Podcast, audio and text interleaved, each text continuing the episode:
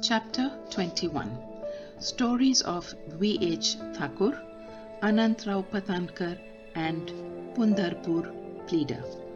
In this chapter, Hemadpant relates the stories of Vinayak Harishchandra Thakur, B.A., Anantrao Patankar of Pune, and a pleader from Pandharpur. All these stories are very interesting, which, if very carefully read and grasped, will help and lead the readers onto the spiritual path. Preliminary It is a general rule that it is our good luck in the form of accumulation of merits of past birth that enables us to seek the company of saints and benefit hereby. As an illustration of this rule, Hemadpant gives his own instance. He was a resident magistrate of Bandra, a suburb of Mumbai, for many years. A famous Mohammedan saint named Pir Maulana was living there, and many Hindus, Parsis, and many others who followed different religion used to go to him and take his darshan. His mujawir, that is the priest, by name Yunus, pressed Hemadpant many a time for going to see him for one reason or the other. He was not able to see him. After many years, his turn came and he was called to Shirdi, where he was permanently enrolled in Sai Baba's Darbar. Unfortunate fellows do not get such contact of the saints. It is only the fortunate ones that get it. Institution of Saints There have been institutions of saints in this world from time immemorial. Various saints appear, that is, incarnate, themselves in various places to carry out the missions allotted to them. But though they work in different places, they are, as it were, one.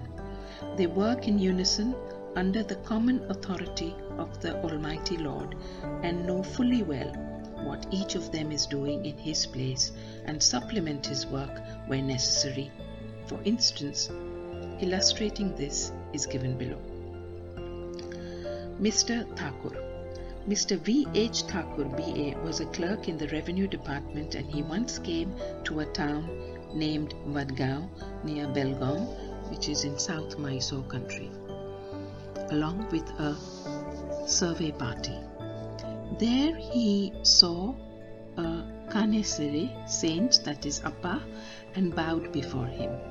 The saint was explaining a portion from a book, Vichar Sagar, of Nischal Das, a standard work on Vedanta, to the audience.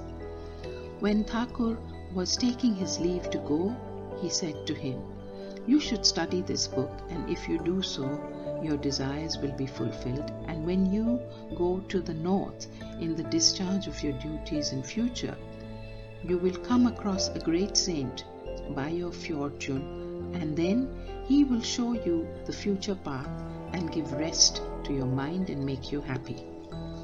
Then he was transferred to Junnar, where he had to go by crossing Nahane Ghat.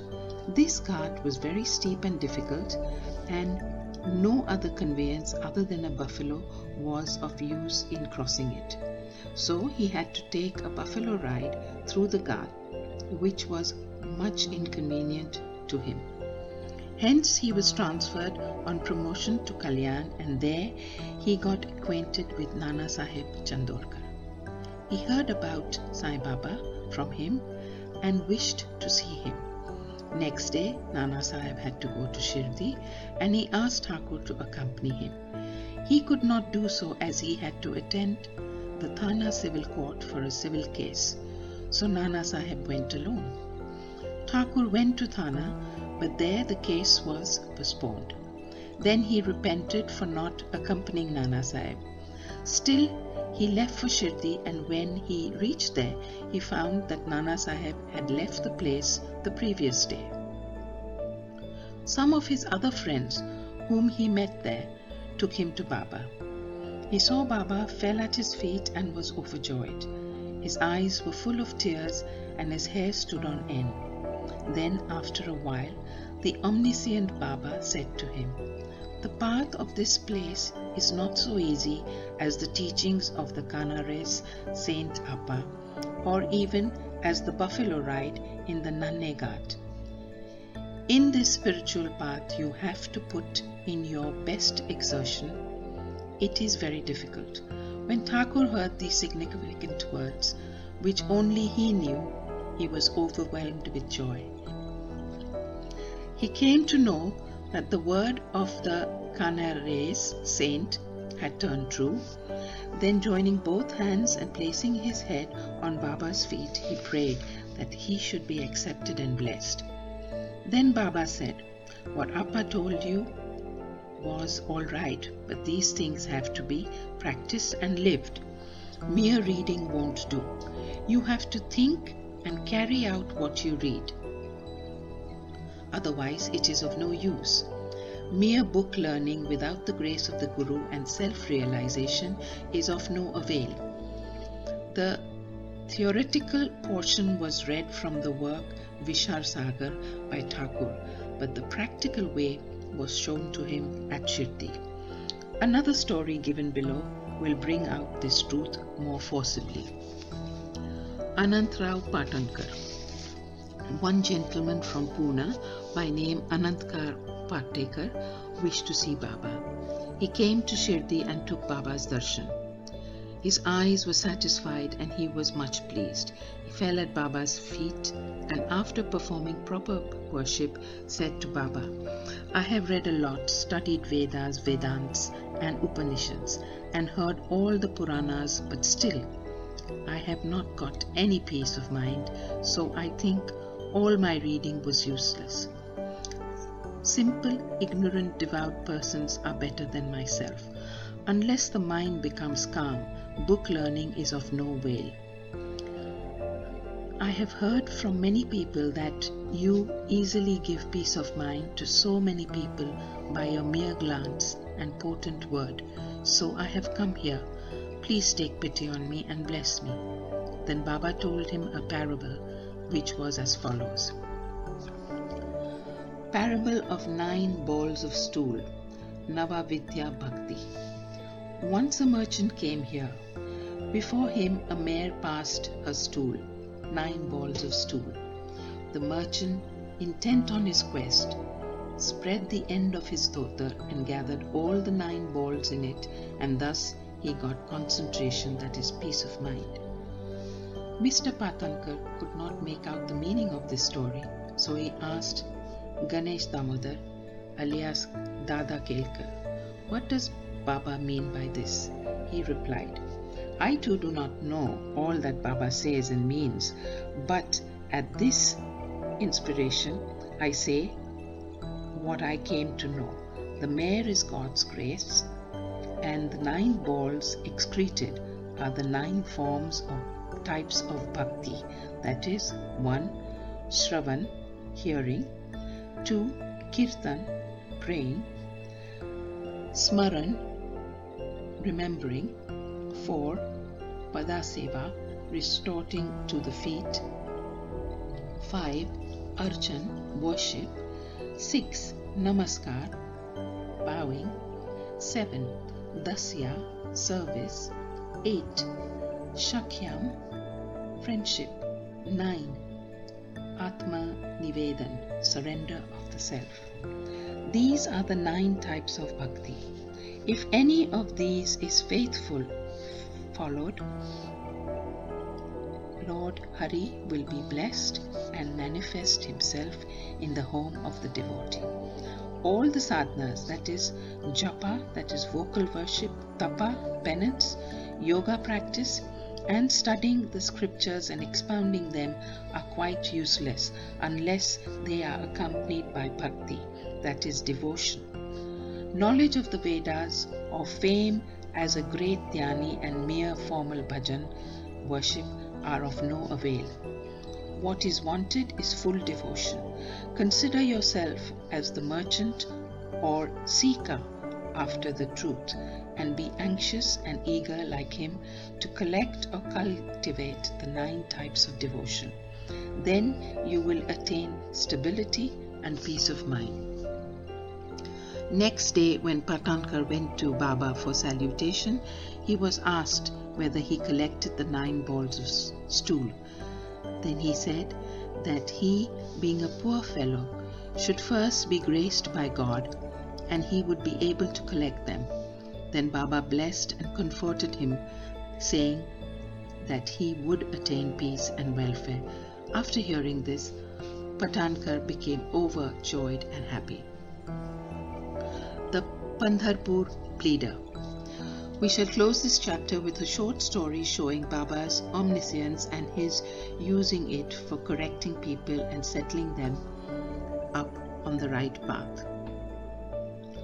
Once a pleader from Pandharpur came to Shirdi, went to the masjid, saw Sai Baba, fell at his feet, and without being asked, offered some dakshina and sat in a corner, eager to hear the talk that was going on. Then Baba turned his face towards him and said, How cunning the people are! They fall at the feet, offer dakshina, but abuse behind me. Is it not amazing? This cap or remark fitted the pleader, and he had to wear it or take it. None understood the remark. The pleader grasped it but kept silent. When they returned to the Vada, the pleader said to Kaka Dikshit. What Baba remarked was perfectly right. The dart or the remark was aimed at me.